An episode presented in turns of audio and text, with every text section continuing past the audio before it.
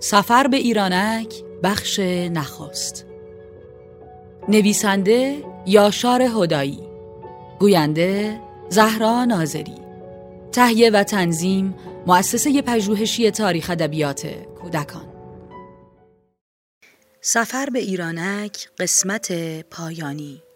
نامها و نشانه ها ایرانک در آخرین خانی که برای مسافران و مهمانان خود پهن می کند با تعامی دیگر به میزبانی می نشیند. روایت غالب تا کنون از فرهنگ کودکی بوده است اما ایرانک در واپسین مرحله سفر سرفصلی جدید برای روایت خود و چشماندازی نو برای مخاطبانش می گشاید و از زاویه دیگر بر کودک و کودکی پرتو می افکند. ایرانک با معرفی نامها و نشانه های ماندگار آنان در عرصه ادبیات کودک ایران همچنان از کودکی سخن می‌گوید. ولیکن از آنجا که ادبیات کودک به یک معنا مفهومی جدید است لاجرم ایرانک این بار از کودک معاصر سخن می‌گوید. نخستین نامها و نشانه ها از آن تصویرگران پیشگام است که از سالهای 1300 تا 1340 ترسیمگر تاریخ تصویرگری ایران بودند. نام بعدی فضل الله محتدی یا همان صبحی است که از سال 1319 به مدت 20 سال ابزار مدرن زمانه را در خدمت سنت قصه گویی قرار داد و برای کودکان قصه گفت. پس از صبحی با مهدی آزرگزدی و نشانه های به یاد ماندنیش از جمله قصه های خوب برای بچه های خوب دیدار می کنیم. نام سه تصویرگر و طراح یعنی محمد زمان زمانی، غلام علی مکتبی و پرویز کلانتری و نشانه های مشترکشان یعنی کتاب اول مخصوص کتاب های اکابر در سال 1339 و مرتزا ممیز پدر گرافیک ایران بخشی از خان گسترده و متنوع ایرانک از ادبیات کودک ایران است.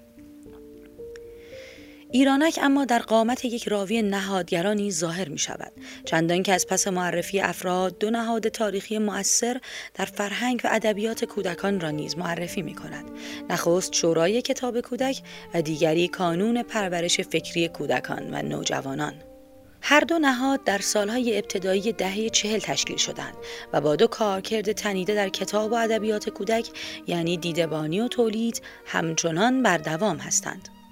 معرفی بنیانگذاران شورای کتاب کودک و نشانه های چند از آنان از جمله کتاب های برگزیده شورا در دهه چهل در میانه موزه جلوگری می کند.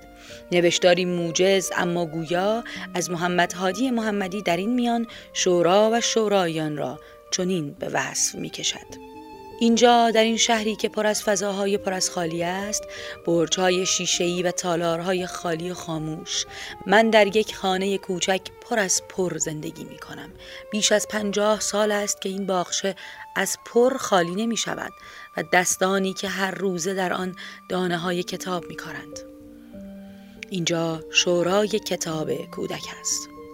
روایت ایرانک از کانون پرورش فکری کودکان و نوجوانان با معرفی نخستین کتاب منتشر شده توسط این نهاد یعنی مهمانهای ناخوانده اثر فریده فرجام کلید می‌خورد. در این مرحله از سفر شاید بسیاری از مسافران پا به سن گذاشته با مشاهده نام و تصویر کتابهای کانون کتاب مورد علاقه خود در دوران کودکی را در گنجه های ایرانک مشاهده کنند.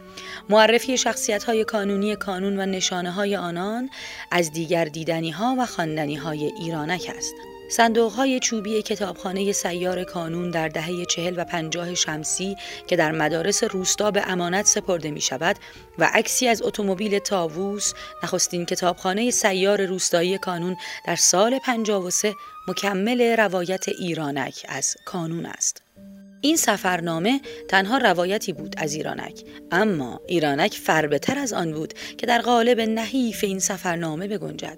بسیاری از روایت های جذاب ایرانک در این سفرنامه جا ماندند و هر تقدیر سفرنامه ایرانک به پایان رسید. اما کودکی و روایتهایش همواره باقی است.